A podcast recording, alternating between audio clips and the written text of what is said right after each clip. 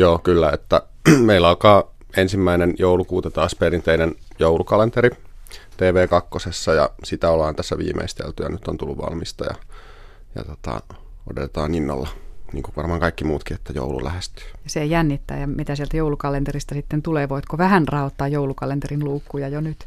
Joo, eli tota, meillä siis 2014, kaksi vuotta sitten tuli tämmöinen joulukalenteri Porokuiskajan arvotus, joka oli yksi katsotoimista joulukalentereista koskaan. Ja me jatketaan nyt sitä tarinaa näillä samoilla hahmoilla. Pirpana Väinökkinen, Ylitonttu ja Serlokkinen seikkailee taas ja vähän uusiakin hahmoja on luvassa tällä kertaa. Mikä sinun osuutesi on joulukalenterissa?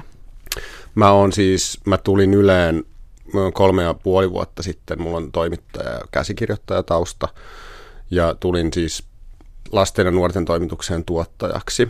Ja mun tokana työpäivänä mun pomoni Jarmo Oksa iski tota, semmoisen tiiliskivin kokoisin paperikasan mun pöydälle ja sanoi vaan, että tee, ja poistui huoneesta. Ja sitten mä, okei, okay, tämä on varmaan mun eka työtehtävä, ja se oli tämä porokuiskajan arvoitus.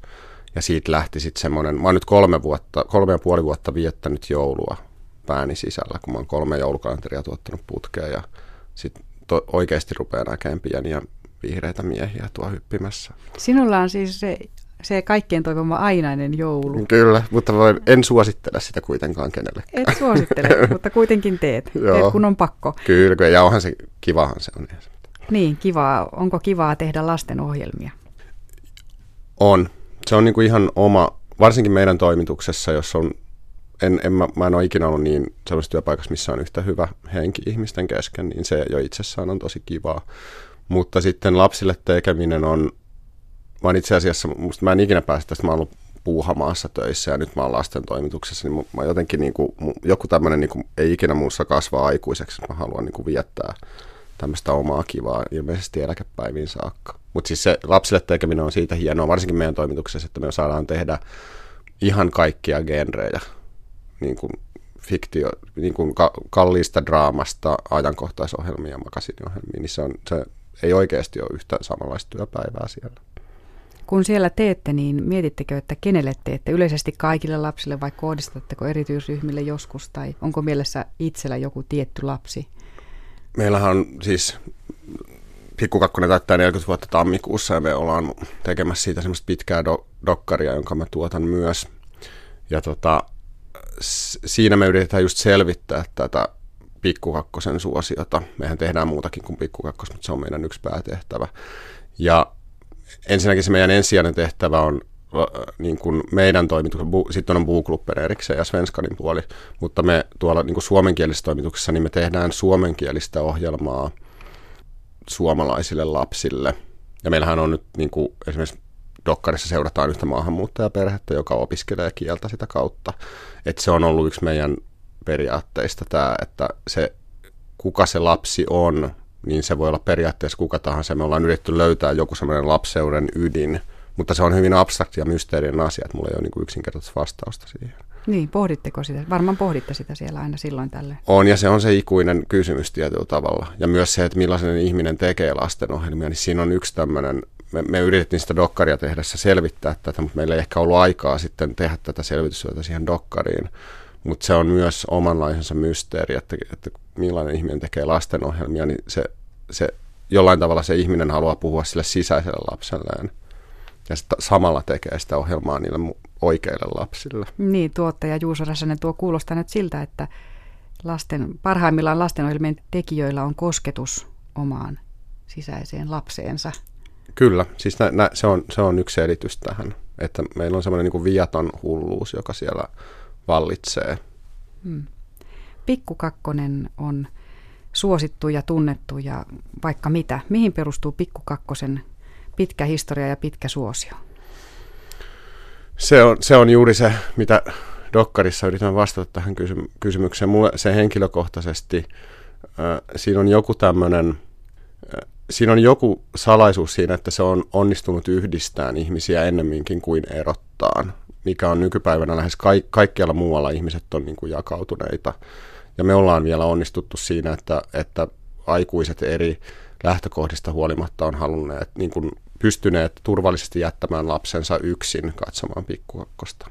Ja se on se mysteeri, että miksi näin. Yksi on se, että me ollaan oltu poliittisesti ja uskonnollisesti ja ideologisesti sitoutumattomia, vaikka sekään ei ole, niin kuin, ei ole selvää tapaa, että miten se onnistuu aina. Mutta joku se pyrkimys siinä, että tota, me voitaisiin puhua kaikille ihmisille, on ollut niin kuin se keskeisin.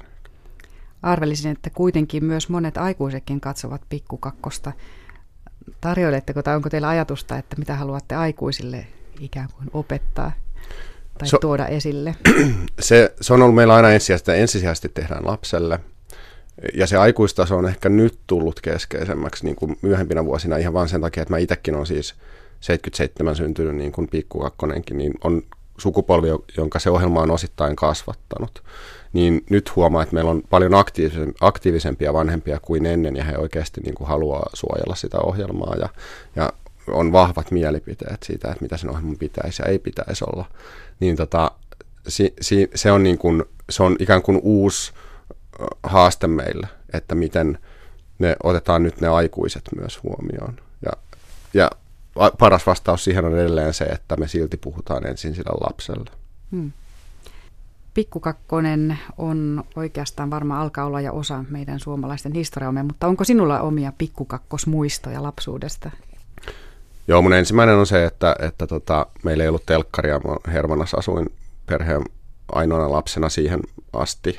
Sitten tuli ehkä liikaakin sisaruksia, mutta meillä oli siis, mulla ei meillä ollut telkkaria ja meillä oli pommisuojassa telkkaria. Mä kilpailin erään vanhan, vanhemman, niin kuin varmaan joku 19-vuotias opiskelija. Mä kilpailin sen kanssa ruutuajasta ja me niin kuin aina, toinen yritti ehtiä ensin sinne pommisuojaan ja sitten, tota, sitten tota, äh, vinkkaili sieltä toiselle, kun toinen tuli myöhässä. Et se mulla on hyvin tämmöinen niin kuin haasteellinen ensimmäinen muisto pikkukakkosesta. Jäikö 19-vuotias opiskelija katsomaan pikkukakkosen sinun kanssasi vai? Ei, kyllä se oli aina se että tilanne, että jos toinen oli ehtinyt ensin, niin toinen tota, hyvin myrskyn ilmeen näköisenä poistui paikalta.